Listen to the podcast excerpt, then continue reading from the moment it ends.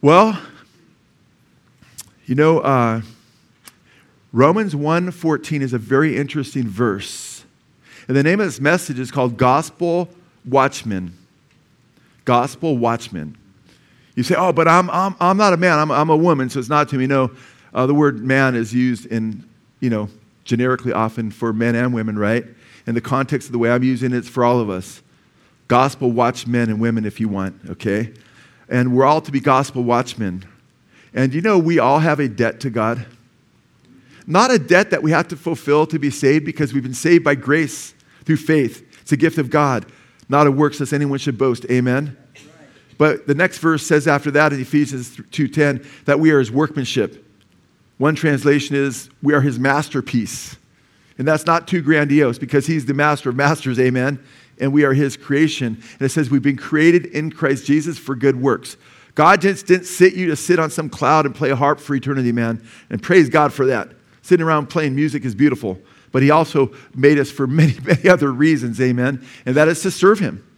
And he leaves us here to preach the gospel. He leaves us here to test us, to strengthen us, to make us more Christ like. He leaves us here to reach the lost. Amen?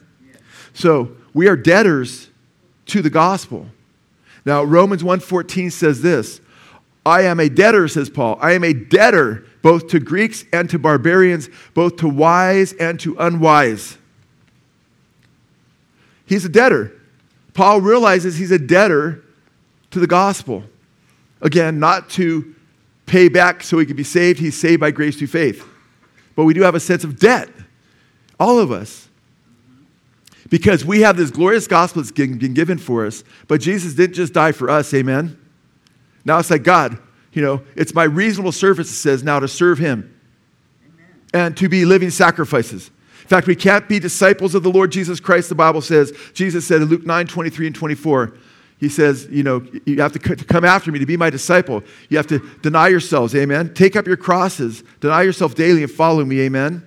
Now, it's interesting when we look at what the scriptures say, we are debtors to the gospel and we need to lay our lives down. And Paul goes through Romans, the, the most powerful treatise on the grace of God on the planet is Romans the book of Romans. And Paul goes through the first, when he mentions this being a debtor in Romans 1.14, you get the idea why he's a debtor. Because he talks about how we've all broken the law, how we are all doomed without Christ, and how Jesus died for us. Amen. And he saved us by his grace. And after 11 chapters of explaining this wonderful grace, in chapter 12, he says, Therefore, I beseech you by the mercies of God. I mean, based on all the mercy of God, the grace, the love of God that I've talked about for 11 chapters, that you offer up your bodies as living sacrifices, amen.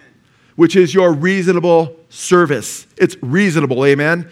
You did all this for me. You created me in your image. I rebelled against you. You came and were slaughtered in my place to save me from hell. Now, guess what? I should realize that you created me, you made me, you redeemed me. I belong to you. And we're supposed to offer up our bodies as living sacrifices to the Lord, not being conformed to the world, but being transformed. Amen by the renewing of our minds.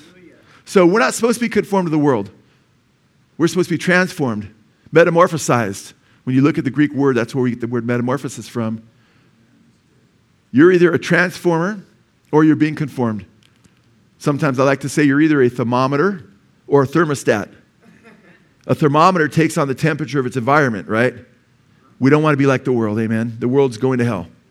We want to be the thermostat, amen? We want to set the temperature, shine the light of Christ, be the salt of the earth, amen, and preach the gospel of Jesus Christ and affect the world that we live in, amen. So it's very, very important. Paul says he's a debtor, both to Greeks and to barbarians, to both to the wise and to the unwise. And it reminds me, he says he has a sense of debt to get the gospel to other people. That's how we ought to feel.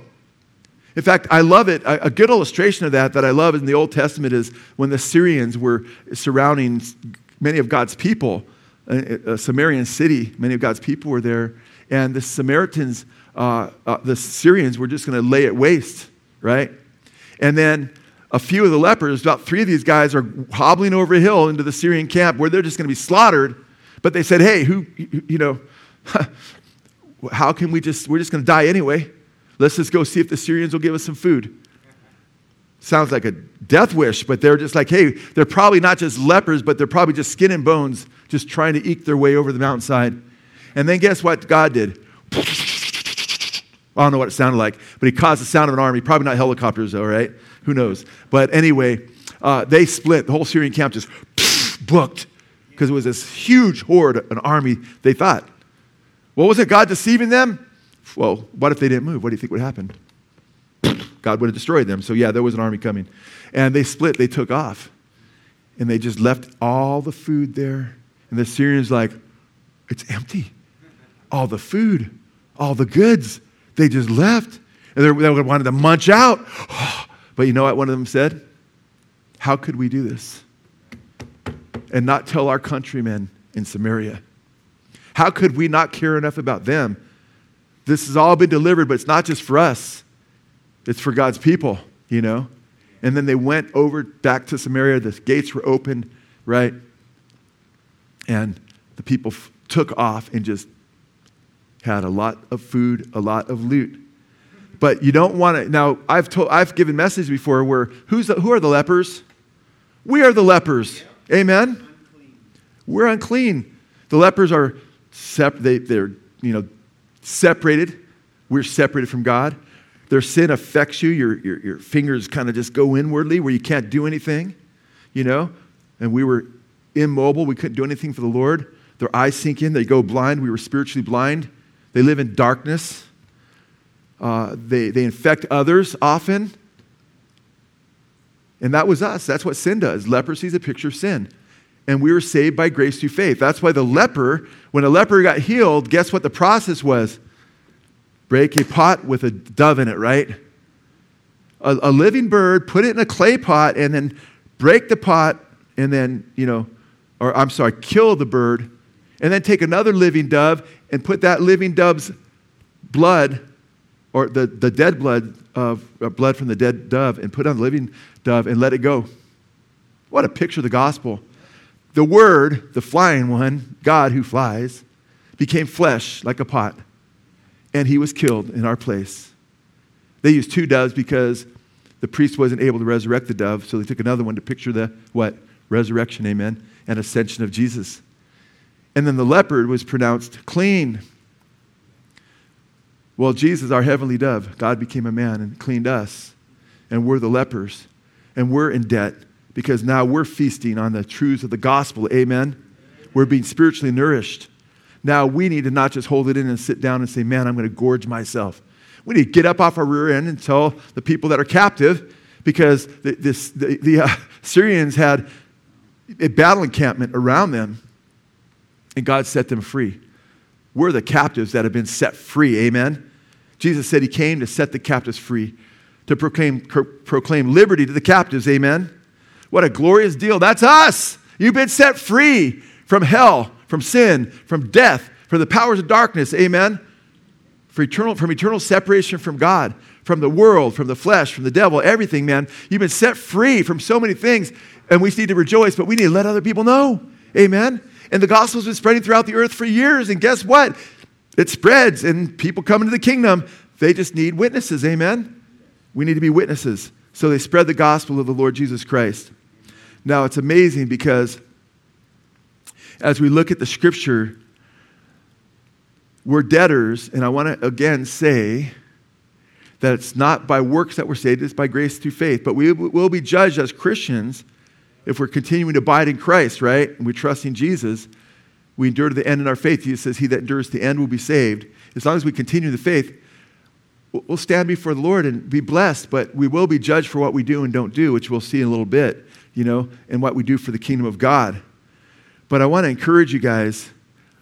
We have our marching orders, amen? The great, what's it called? The great what? Say a little more enthusiasm. The great what? Great commission. I know a lot of you being humble, like commission, you know. So it's not like you were just not enthusiastic. So, the Great Commission in Matthew 28 18. You might, you might hear me say, he quotes that a verse lots, right? Because I, as a pastor, I got to remind us of our marching orders, man right? And Jesus said in verse 18, all power, not dunamis there, exousia, it's, that's the word, the word for authority there. All authority has been given to me. And dunamis he has too, by the way, all dunamis, in heaven and on earth, amen. He says, go into all the world and preach the gospel to all the nations, amen. amen. baptizing them in the name of the Father, Son, and the Holy Spirit. Amen. Teaching them to observe everything I have commanded you. That's why you don't reject Jesus' teachings, which a lot of dis- hyper dispensationalists do. Everything I've commanded you. And lo, I'm with you always, even to what? The end of the age. He's with us now. He's in the midst of us. It's His church. We glorify the Lord Jesus Christ. He's here. When you worship Him, worship as though He's in heaven because He is, but also worship Him as though He's in your midst because He is. He walks amidst the candlesticks. Amen. He's in our very midst. He's with you wherever you go if you're a believer. Amen. So we fear Him, we love Him, we worship Him, but we recognize that we serve a mighty God and we have this great commission. Look how seriously Paul took this commission. Turn to 1 Corinthians chapter 9. 1 Corinthians chapter 9. He recognized, as we've seen, that he's a debtor to the gospel. And he says in verse 16, For if I preach the gospel, I have nothing to boast of, for I am under compulsion. For woe, what does he say? For what? Woe is me if I do not preach the gospel. He recognizes that if he's not serious about getting the gospel out to other people, if he doesn't preach the gospel, he pronounces a woe upon himself. Woe signifies judgment. Because he recognizes he's been saved by God's grace, but God's called him now to preach. But he doesn't want to be like Jonah, right? And go the other way. Now, God was patient with Jonah. Amen. Woo, man, but it took some. So if you're like, man, I, have neglected preaching the gospel, I haven't shared with people, I, well, you've been a Jonah then, okay? But God was patient with Jonah. He's being patient with you. But he wants us to share the good news. The Bible says in Revelation chapter 22, verse 17, that the Holy Spirit, the Spirit, and the bride say, Come. Let him who is thirsty come. Let him who hears come. Whoever desires the water of life, let him come and drink freely. Amen. That's right after he described the, the, the, the river of life that comes out of God's throne in 22 1, several verses before that. But the Spirit and the bride say, Come. That means the church is saying, Come along with the Holy Spirit. And if you're a Christian, you have the Holy Spirit in you. And guess what? The Holy Spirit wants to cry out to people through you Come to Jesus. But we can grieve the Holy Spirit, and He wants us to share. And we grieve the Holy Spirit, we don't walk in the Spirit. Then we're spiritually constipated, okay? We're not doing the will of God. And then we won't experience the love and the peace and the joy and the fruit of the Spirit the way we ought to. None of us are going to be perfect until Jesus comes. But we, if we walk in the Spirit, we're going to want to shine His light. Amen? Amen? Jesus said, You're the light of the world. Don't hide the light under a bushel, He said. Amen? He said, You're the salt of the earth. We got to get the salt out of the shaker. And Paul recognized he was a debtor, so he says, Woe to me if I don't preach the gospel. And look how seriously he took this. It's, it's, it's so important that we see. Uh, look at verse 24. He goes on to say, Do you not know that those who run in, the, in a race all run, but only one receives the prize? Run in such a way that you may win. He's not saying, Hey, this is only for apostles I'm the only one in the race, just apostles. No. He's telling the Corinthian Christians that they need to be make sure they're running the race. Everyone who competes in the games exercises self-control in all things. That's the Olympics were going on in, in Paul's days, man. The Greek started the Olympics, and Paul used those as pictures in other games that were going around in the Roman world. They do so to receive a what? Perishable wreath. But we a what? imperishable. We get an eternal crown, man. He say, man, these Olympian athletes, they work their tails off, they deny themselves, they do all this, they just blood, sweat, and tears. Some of them die, you know, doing it. But they do it to get a perishable crown, and most of them don't even get that perishable crown. But when they get it, they get this crown, like, whoa, look at me. And that thing just fades away. But man, how much more should we be denying ourselves for the gospel's sake? Amen. Because we're receiving an imperishable crown from Jesus. Amen. Verse 26 Therefore I run in such a way as not without aim. He has a purpose in his life, man. Jesus, Jesus, Jesus, and making him known, knowing him, making him known. I box in such a way as not beating the air, but I discipline my body and make it my slave, so that after I have preached to others, I myself will not be what? Disqualified, Disqualified man. He preaches, he watches, as Paul said to Timothy in 1 Timothy chapter 4, verse 1, he warned that the Holy Spirit speaks expressly that at the latter time some will depart from the faith, giving heed to seducing spirits. But he warns Timothy so that doesn't happen to him. In verse 16, he says, Watch your life, your behavior, and your doctrine, what you believe, what you're teaching. and you'll save both yourself and those who hear you. So we need to run the race to win so we're not disqualified. I've shared with you before that word disqualified in the Greek is very, very, very serious. It's adokimos. And I don't want to get into it long because I have a lot of scriptures I want to share with you. But that's the very word that Paul used of being condemned and being without Christ in 2 Corinthians 3 5, where he says that he examine yourself to see if you're the faith. Christ is in you, he lives in you, unless you are a adokimos, right here. Same word. So Paul did not want to be without Christ in the end. He beat his body down, denied himself, picked up his cross, and continued on his race until the end. Amen. At the end of his life, in 2 Timothy chapter 4, verses 6 through 8, he said he'd fought the good fight, right? He'd finished his race, he'd kept the faith. He says, Therefore, there's laid up for me, not for me only, but all those who love is appearing, a crown of righteousness that'll be given to me. Amen. He finished his race. How did he finish his race? In the book of Acts, he told that same church that Timothy was pastoring, he says, I have not considered my own life dear to me. I didn't put myself before Jesus. He didn't do what he said would happen to a lot of people in the last days where terrible times would come, where they'd be lovers of their own selves and love pleasures more than lovers of God. How many of us are putting pleasures before God? How much are thinking how we can get gratified through the week and what we could do to just bless ourselves more than glorifying Jesus, more than getting the gospel out, more than living for Him, more than taking up our crosses, more than denying ourselves, more than following Him. Be very, very careful. It's very easy it's very, very easy for professing Christians to just check in on Sunday morning and then the rest of their lives just live for themselves and live for the flesh and not walk in the Spirit and not seek the salvation of the lost and not pray for people. Let's let not that happen to us. Amen. Let the Lord shake us out of our slumber that we can be Jesus focused, that we can be gospel focused. Amen? Amen. Man, we have one life to live. Let's make sure we live it for Jesus. Our best life is not now. Our best life is in heaven. Amen. But we live it for Jesus now. And guess what? If you live it for Jesus now, if you live it spiritually and not as many talk, you know, people preach happiness more than holiness today. The Bible says, without holiness, no one will see the Lord. Amen? Amen? So it's imperative that we recognize that we must seek Jesus and he must be first in our lives.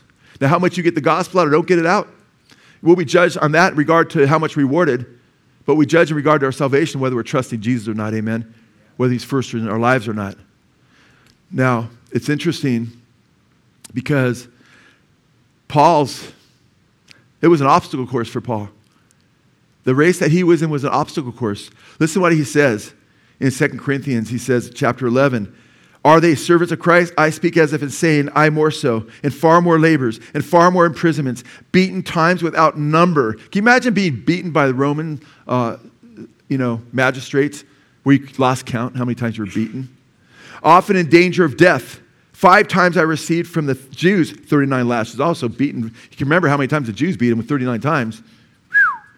Five times, 39 lashes each time. Three times I was beaten with rods. Once I was stoned.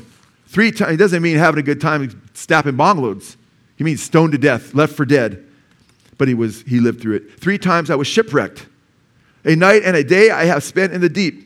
I have been on frequent journeys in dangers from rivers, dangers from robbers, dangers from my countrymen, dangers from the Gentiles, dangers in the city, dangers in the wilderness, dangers on the sea, dangers among false brethren. I have been in labor and hardship through many sleepless nights, in hunger and thirst, often without food, in cold and exposure. Apart from such external things, there is the daily pressure on me of concern for all the churches. Who is weak without me being weak? Who is led into sin without my intense concern? What a life! Do you think Paul would change that life for any other life? No, no man. Imagine hanging out with him around a campfire, hearing his stories, right? And then he's like, Well, what's your life been like? Well, I just watched this. I, I binge watched this series on Netflix, you know? And uh, really? Do you really want to be known for that? Okay? I'm not saying you can't watch a movie, you can't uh, watch a television show, stuff like that, but I'm saying don't let that define your life. But do make sure what you're doing isn't contrary to the gospel, amen. It's not blasphemous or, you know, promoting perversion and stuff. But it's very, very important that we recognize we have this serious call in our lives, amen. And wow, I love how Paul ran his race. But you know what? We are also in the same race. Second Corinthians chapter 5. Go to Second Corinthians chapter 5, which is his third letter to the Corinthians. We don't have the very first one, but in 1 Corinthians, he mentions the letter he wrote before that, which would have been made 1 Corinthians, 2 Corinthians, 2 Corinthians, 3 Corinthians. But since we only have two, it's 1st and 2nd. But look at what we read in chapter 5, verse 10. Paul says, For we, what? How many of us? For most of us, did he say, or we must all? We must all, that's every one of you, every one of us. For we must all appear before the judgment seat of Christ, so that each of one may receive recompense or be recompensed for his deeds in the body, according to what he has done, whether good or bad. Every single Christian is going to stand before the Bema seat. Okay, don't confuse this with the great white throne judgment. Okay, there are two judgments going on. There is the great white throne judgment, which all the wicked who've rejected the Lord Jesus Christ, who are in Hades, they leave their bodies, they're separated from God. All of these folks, guess what's going to happen? Well, they'll go lake of fire. That's right, Gregory. They'll be resurrected to damnation, as it says in condemnation in Daniel chapter 12, verses 1 and 2. Jesus spoke about that in John chapter 5, verse 29, 28 through 30. He says, Then they shall hear his voice, and the dead shall hear his voice. And they that have done good will be resurrected to the resurrection of life, and they that have done evil to the resurrection of damnation. So in Acts chapter uh, 20, you read verses 11 through 15, you have the great white throne judgment where the sea gives up its dead, Hades gives up its dead, and they stand before God, and the books are opened which is probably their deeds, what they've done. And their deeds would condemn them, just as our deeds would condemn us if we were just based on our judged based on our deeds. Amen. Praise God. We as Christians aren't based on judged based on our deeds. Amen. We're rewarded based on our deeds, but we're not condemned based on them if we're Christians. Why? Because Romans, because Jesus said in John 6 24, I should say the gospel John says in chapter 6, verse 24, he says, He that believes, and it's in the continuous tense, present tense, he that believes and continues to believe has passed from death to life and will not come into judgment. condemnation. Judgment. Most translations say judgment. Same thing. If you're trusting in Jesus by his precious blood, you will not come into condemnation. Thank you, Jesus. Amen. But those who are not trusting Jesus will end up at the great white throne judgment. And then the book of life will be open, and everyone's name who's not written in the book of life will be cast into the lake of fire. Serious stuff here. But guess what? When Jesus returns, that won't happen until over a thousand years after Jesus returns. Because when Jesus returns, we'll be caught up to meet him in the air. Amen. We'll come back uh, to the, he's coming down to put his feet on the Mount of Olives, but we caught up to meet him. Then he'll, he'll, he'll start his reign and we will have what's called the Bema Seat judgment. We'll stand before him. All of us, it says, every one of us. Also says that in Romans chapter 14, that we'll all stand before God's judgment seat. And right here it says it again in 2 Corinthians chapter 5, that each and every one of us will stand before the Bema Seat of God. And guess what? We'll be judged for what we've done as Christians. If you're trusting Jesus, thank God you're not going to hell, amen? But will we be rewarded or lose rewards based on what we have or have not done? Now, check this out. This is where it gets really interesting because of what we're called to do. And on what basis do you think some of that judgment will be? Well, I think the context reveals it. Verse 10 For we must all, okay, that's Mark right there, that's Luke, that's Kathy, that's Joe, that's everybody here. Jeremy, keep going back, Gregory, all you guys, myself. We'll all stand before the judgment of God, the, the, the judgment seat of Christ so that each one may be recompensed for his deeds in the body, according to what he has done, whether good or bad. Jesus said in Matthew 12, even every idle word will be brought into judgment. Wow.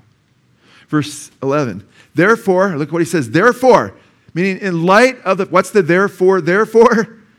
In light of what he's just said, therefore, knowing the fear of the Lord, we still need to fear God. Amen. Even though you're saved by grace through faith, He's still thrice holy. He's the same yesterday, today, and forever. Amen. He's still a consuming fire. He loves us. He became a man and died in our place because he's also love. 1 John 4 8, 1 John 4 16. Therefore, knowing the fear of the Lord, we what? We persuade men. Knowing that there is going to be a great white throne judgment, and knowing that we've been saved by his grace, and knowing that we're going to be judged for what we did or didn't do, we persuade men. Why? Well, because people are lost, they need the gospel, amen? And we're debtors to the gospel. And because we're going to stand before God and give an account for what we did or didn't do, amen? Therefore, knowing the fear of the Lord, we persuade men.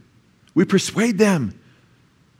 We even seek to talk them into being saved. We talk them off the ledge. Hey, you're jumping into the lake of fire if you continue down this broad road to destruction. Don't jump. Let Jesus save you. You don't want to be there forever. Look what he did for you. He made you. He's, he died in your place. We persuade them. We persuade men, but we are made manifest to God. And I hope that we are made manifest also in your consciences. Now, this is very interesting because look what he says a few verses later. Based after he just mentioned that we're to stand before God to give an account, we're supposed to be persuading men. Look at verse 17. Therefore, anyone, if anyone is in Christ, he is what? A new creature. The old things passed away. Behold, what? New things have come. You know, I have to read that carefully because I have it memorized in the King James. But uh, therefore, if anyone be in Christ is a new creation, behold, old things have passed away and all things have become new. Who's that? Who's he talking to here? All of us. Well, what does he say to all of us? Verse 18. Now, all these things are from God, thank you, Jesus, who reconciled us to himself through Christ. Praise the Lord. We've been reconciled to God through what Christ did on the cross. Amen. And he gave us what? The ministry of what? reconciliation. What did he give? Does it say he gave this to pastors?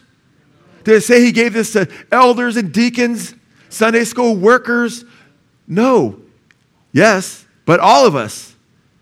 That's you and me. He gave you a ministry. He's given us the what? Ministry of reconciliation. You have a ministry. I encourage you when people ask you what you do? What do you do? You can say, I'm a minister. But you're a lady. I didn't say I'm a pastor, but I am a minister. Amen? We are all ministers of the gospel. Amen? I've told people if there's somebody dying in the road and people are laying around and they don't know if the ambulance get there in time, they say, We need a minister. Every one of you who are Christians can say, I, am a minister. You are? Where's your clerical collar? Where's your robe? I'm robed in the righteousness of Christ. Well, you probably don't want to get in that theological debate. You probably want to be praying for that person, right? But, you know, amen. You're, we're new creations. Everyone that's a new creation in Christ is a what? A minister. I believe one of Satan's most effective lies in immobilizing the church, in debilitating the church, is robbing them for the reality that they are a minister. I hate the idea I don't have the word pastor on my door out there. I know we have titles in the Bible, so they're biblically used, but I don't have it on my office door. I've never wanted to put it up there. I don't dress different than everybody else because guess what? I am a minister of the gospel. Yes, I have a certain role to fulfill, but I want everybody to know guess what? We're equal before the Lord in what we do. We're all called, we all have the same duty to get the gospel out. Amen? Amen? It's by grace we're saved. I'm just happy to be here, happy to be in, and happy to share and happy to help mobilize the troops for Jesus. But Satan wants there to be a distinction between Christian leaders and the so called laity. Man, guess what? We're all the ministers of the gospel together.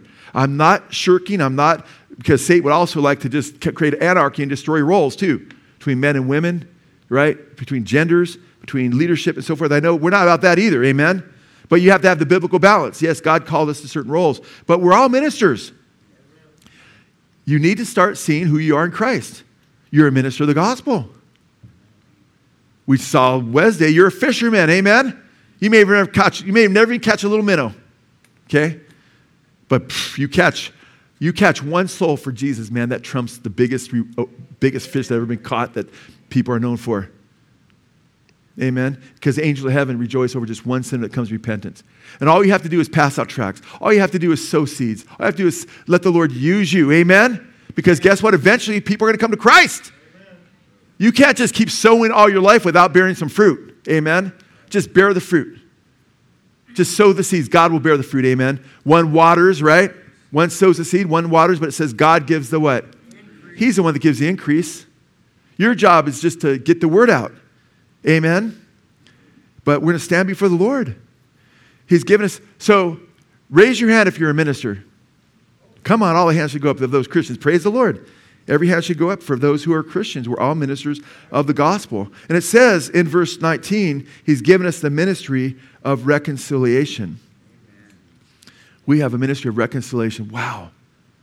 There's no more important thing that could happen to you on this planet than that you get saved, than that you're reconciled, meaning brought back to the Father. Jesus says, I'm the way, the truth, the life. No one comes to the Father but through me. Amen. There's one mediator between God and man, the man Christ Jesus, 1 Timothy 2 5. Acts 4 12. There's no name given under heaven whereby men must be saved but by the name of Jesus. Amen. So Jesus is that one mediator. He said, I am the door. Amen.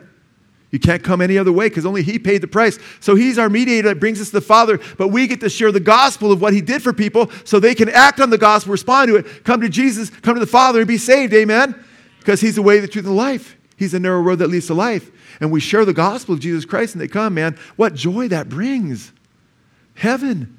It should bring joy to us. We should be excited about sharing the gospel. We should say, man, I can't believe it. I'll tell you what, man. I've had a life before Christ where you look for the weekends and I get drunk and stoned and all that stuff and miserable. Miserable during, miserable later, sometimes laughing when I'm stoned, sometimes not, sometimes paranoid because I smoke too much pot, you know, or whatever. But you know what? My life was jacked up, man. When I came to Jesus, you know my most joyous times by far?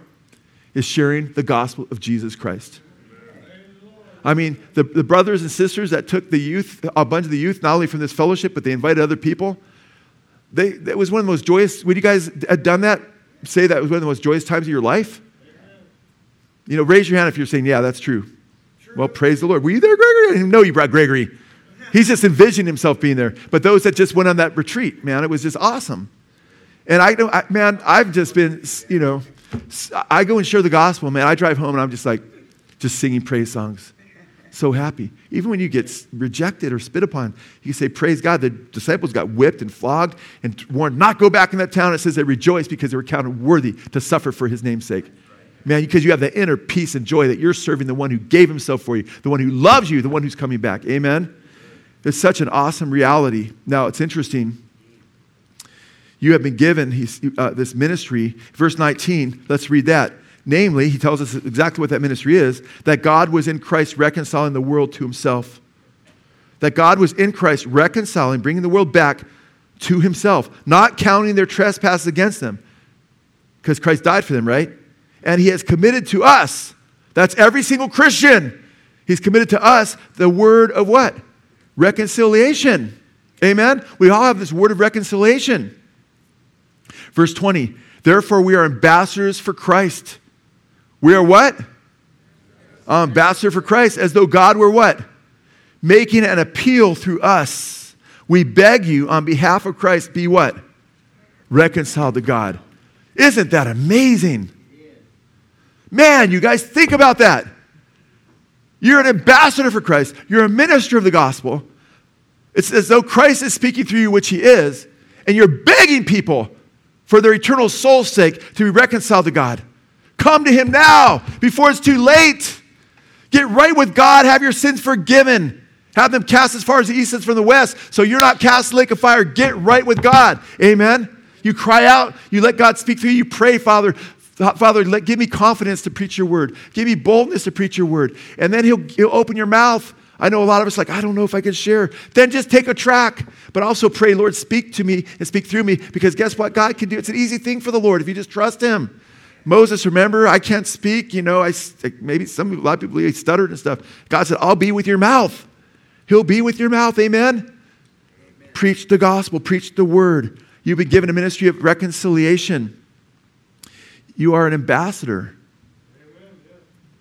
You can also tell your friends, you know, well, you work at McDonald's flipping burgers? Yeah, but I'm also an ambassador. You're an ambassador? Yeah. You are an, if you're in Christ, this is still talking about those who are in Christ Jesus. You're an ambassador. But it's not like being an ambassador from the United States, you know, to the UN or uh, some nation, you know. It's, yeah, it's not. It's right. It's way, way better. Okay? Can you imagine working for Biden? I'm sorry. Lord, pray for him in Jesus' name. Okay. Lord, strengthen them to know Jesus. Amen. But it's a mess out there, man. But we are ambassadors for Christ. Is there a minister here? We need help. We need. I'm an ambassador and a minister. Well, you don't want to say that. I know you're like, you know. But I'm just saying, know who you are in Christ. You're fishermen, you're ambassadors, you're, you're, you're ministers, you're, you're, you're firemen. Bible says in Jude 20, 21, snatch them from the fire. Amen. We got a lot of firemen in this church and women. Amen. So it's awesome, you guys.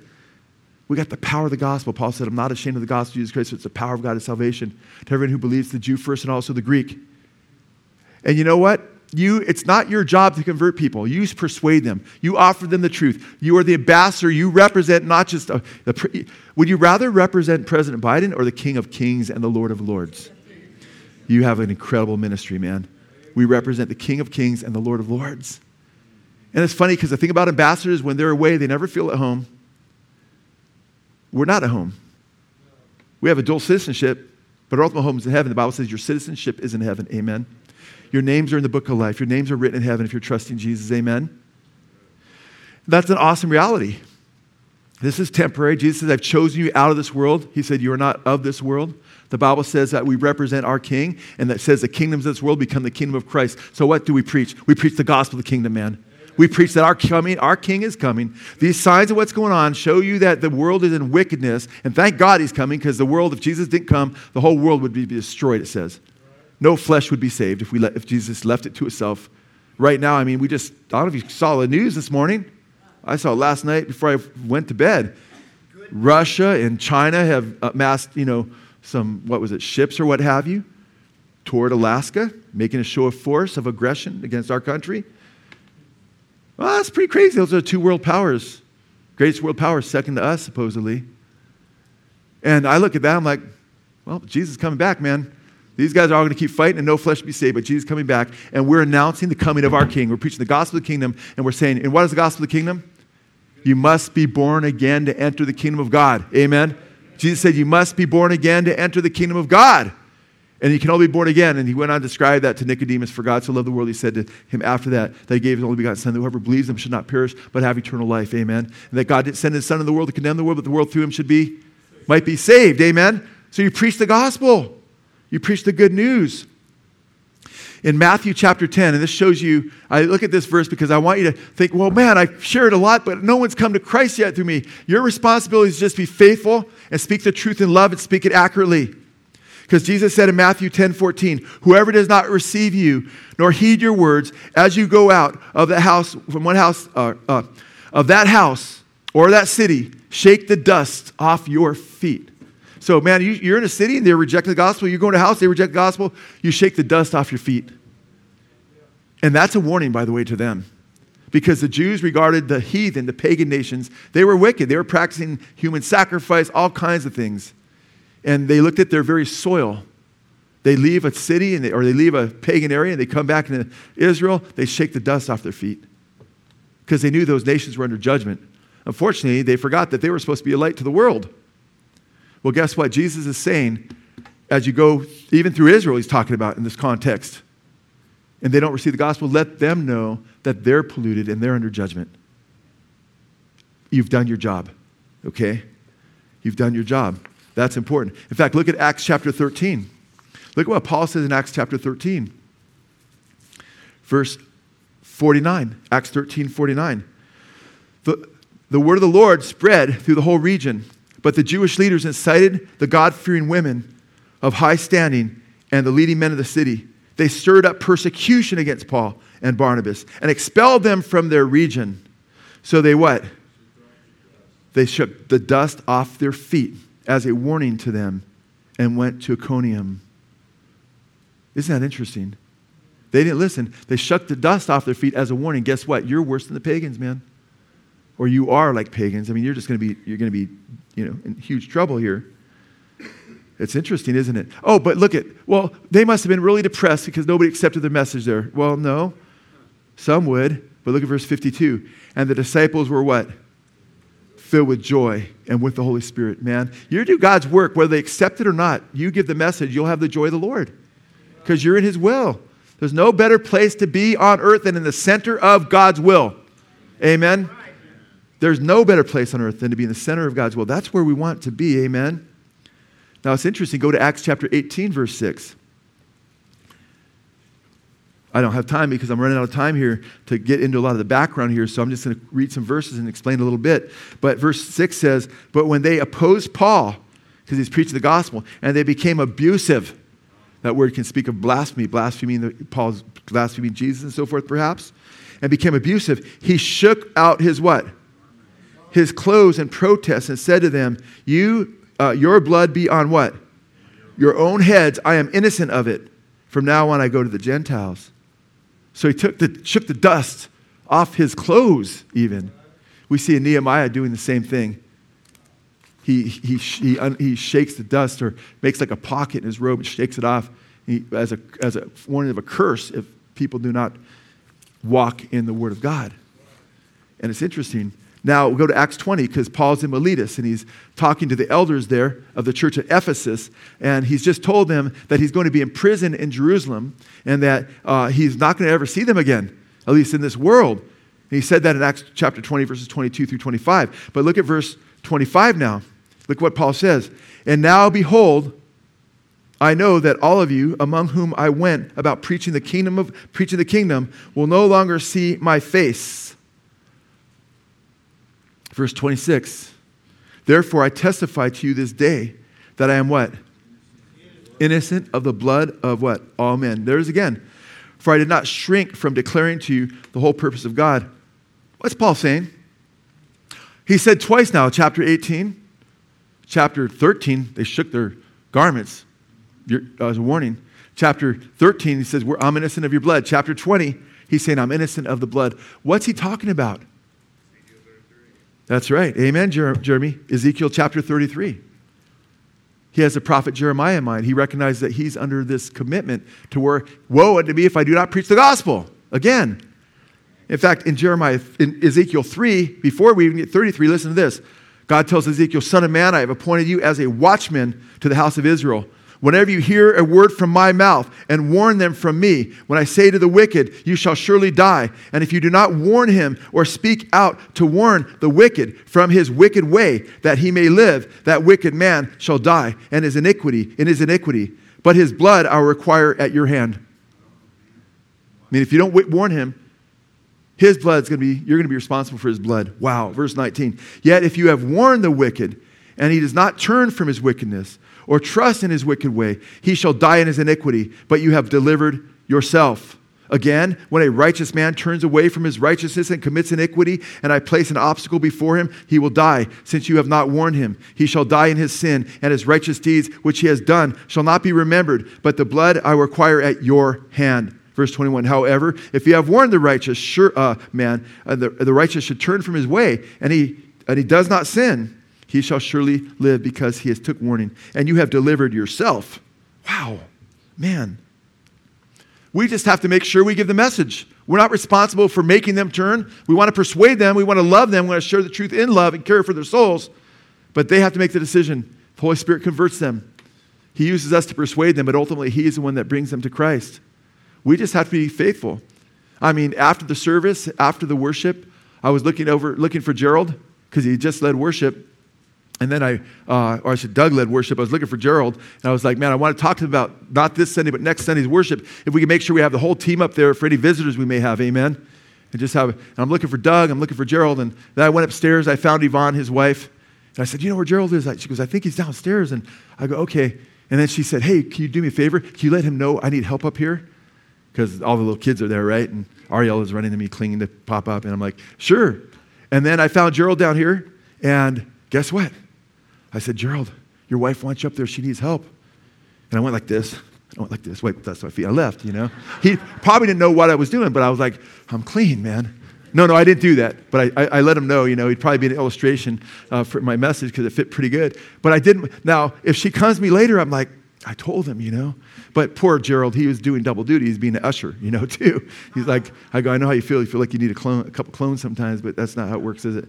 And uh, he, but he had to do the, take the offering and everything, and everything was cool. But you guys, it's a, we have this obligation. It, but guess what? When we share, now it's not our responsibility. But if we're not sharing, their blood is on our head. Listen to Ezekiel 33, verse 8. 33, verse 8. And it's very similar to what I just read to you.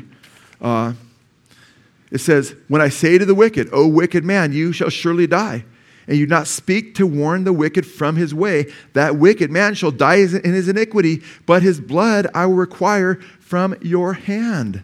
Wow.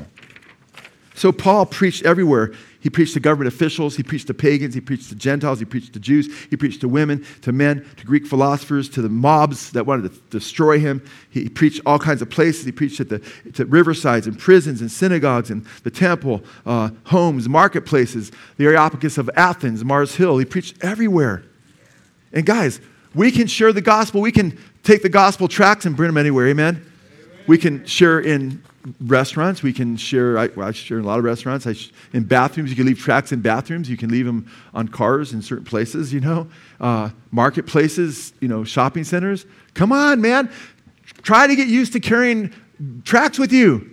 If you're a woman and you got a purse, man, grab some tracts. Well, I don't know if my purse will hold it. Well, get rid of some of the stuff that's in there that you might not need. Because tracts are important, amen? And guys, if I see you with a purse, it better not look like a woman's purse. There better be tracts in there, you know? Better not be a purse, even, right? But I tell you what, we need to get busy. And I, am like, Jimmy, I don't know where they went, but we usually have uh, tracts up on the front. And I, was, I went and looked for some, so I don't know what happened, but there's none up there right now. So if we can replace those.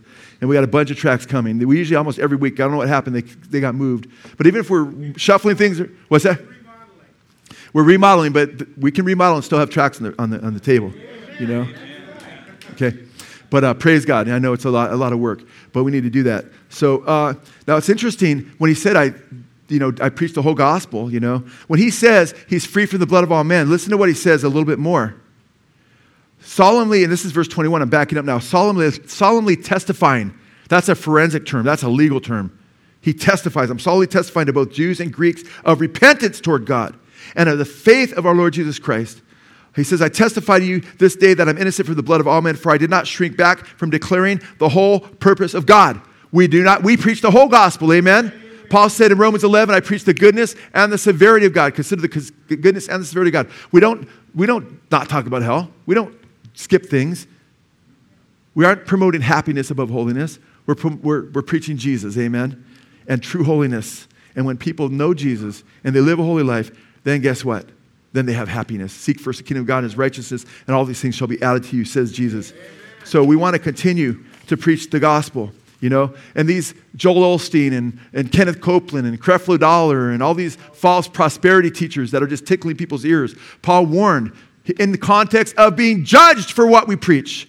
He says to preach the gospel in season, out of season. And right before that, he said, in light of the coming of the Lord Jesus Christ to judge the living and the dead.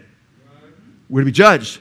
He said, preach the gospel in season, out season, reproving, rebuking, exhorting with all long suffering doctrine, for the time will come when they'll not heed sound doctrine, but after their own desires they'll heap themselves many teachers who what?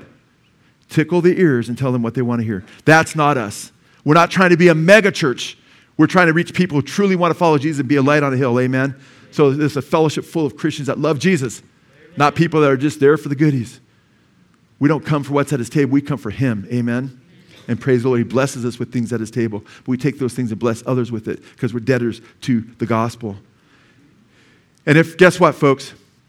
If we just preach a soft gospel, which is no gospel at all, and we don't preach repentance, we don't preach the blood of Christ, we don't warn people about hell. I like what the revivalist Leonard Ravenhill said. He says, if Jesus had preached the same message that ministers preach today, he would never have been crucified. Isn't that the truth? One of my favorite Keith Green songs is I Pledge My Head to Heaven.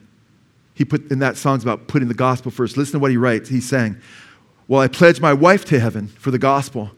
Though our love each passing day just seems to grow, as I told her when we wed, I'd surely rather be found dead than to love her more than the one who saved my soul. I'm your child and I want to be in your family forever. I'm your child and I'm going to follow you. No matter whatever the cost, I'm going to count all things lost. Well, I pledge my son to heaven for the gospel. Though he's kicked and beaten, ridiculed and scorned, I will teach him to rejoice and lift a thankful, praising voice and to be like him who bore the nails and crown of thorns Oh, no matter whatever the cost, I'm going to count all things lost. Well, I pledge my son. I pledge my wife. I pledge my head to heaven. I pledge my son. I pledge my wife. I pledge my son to my, my, my head to heaven for the gospel. And I thought that's those are interesting. That's an interesting way, you know, that song. I pledge my head to heaven. But then I realized Keith Green got that from Leonard Ravenhill uh, in his revival time in Why Revival Tarries.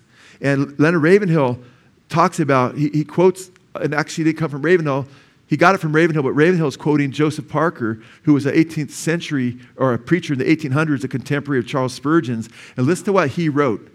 This is where that song went from here to Leonard Ravenhill, Why Revival Tarries, to Keith Green.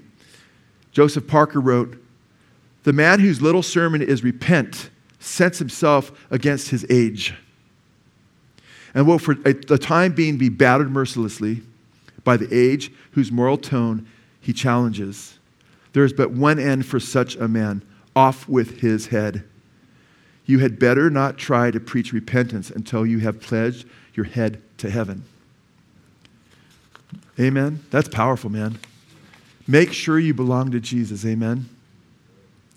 Make sure he's first in your life. Then you don't have to have any fear except the fear of God because a lion can swallow your body, but he can't swallow your soul. Amen. Let's pledge our heads to heaven. Amen. Say, I belong to Jesus. I want to finish the course that he's put me on. I want to be free from the blood of all men. Amen. Guess what? What happens? What do you think happens to me before God if I say, you know what? I just want one perpetual vacation for the rest of my life in Maui. And I'm not going to share the gospel anymore. I would be in huge trouble with God. Amen. You'd have to, then you'd even have to question if I'm really a Christian, then, right? Because that doesn't sound like faith, even. But am I the only minister of reconciliation that is going to be judged for God, by God here? No, all of us are going to stand before God to give an account for our, what we've done in our bodies or out of our bodies. Let's get busy. Amen. And you know what? I don't have to give these types of messages because we've had times where we're going to like, go to Mexico and we're going to, you know, reach the lost. And we had, I think, 100, over 100 people went. It was amazing. We're not called Mexico. We're just, right now, I mean, praise God for going to Mexico in those places. But I'm saying right now, we're called for this next couple weeks, this church at least is, just let's, let's hit the houses, man. You might be saying, hey, I want to go with the wagons, you know? Aaron, can you wave your hand?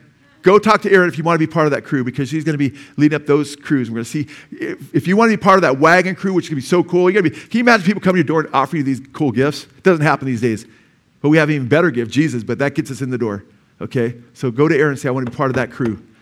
Some of you are saying, I think you do great at that. You know, you just go, hey, we got a gift for you. Pretty. If you're others, you're like, no, man, I want to hit the homes with tracts, man. I want to just hit as many as I can and get these tracts in people's houses. Or you might be saying, you know what, I can't go door to door, you know, but I can help buy a bunch of tracts or I can help hit, even hit mailers out. I'd love to, Lord, thank you, boom, and mail one of these to every person in Simi Valley, okay? Where it's like every single person gets that tract because they're not even to track. And everybody's into what's going on with celebrities. And before they know it, it's like the bull's whoa, I need to get ready with God. And who knows, I think there'll be a lot of fruit through that. But pray about that as well. God can use us all in different ways, amen? But I want to encourage you, let Him use you. One plants, right? One waters, another reaps. We all have different roles in the kingdom, but we need to be busy about our roles. But God gives the increase. Amen?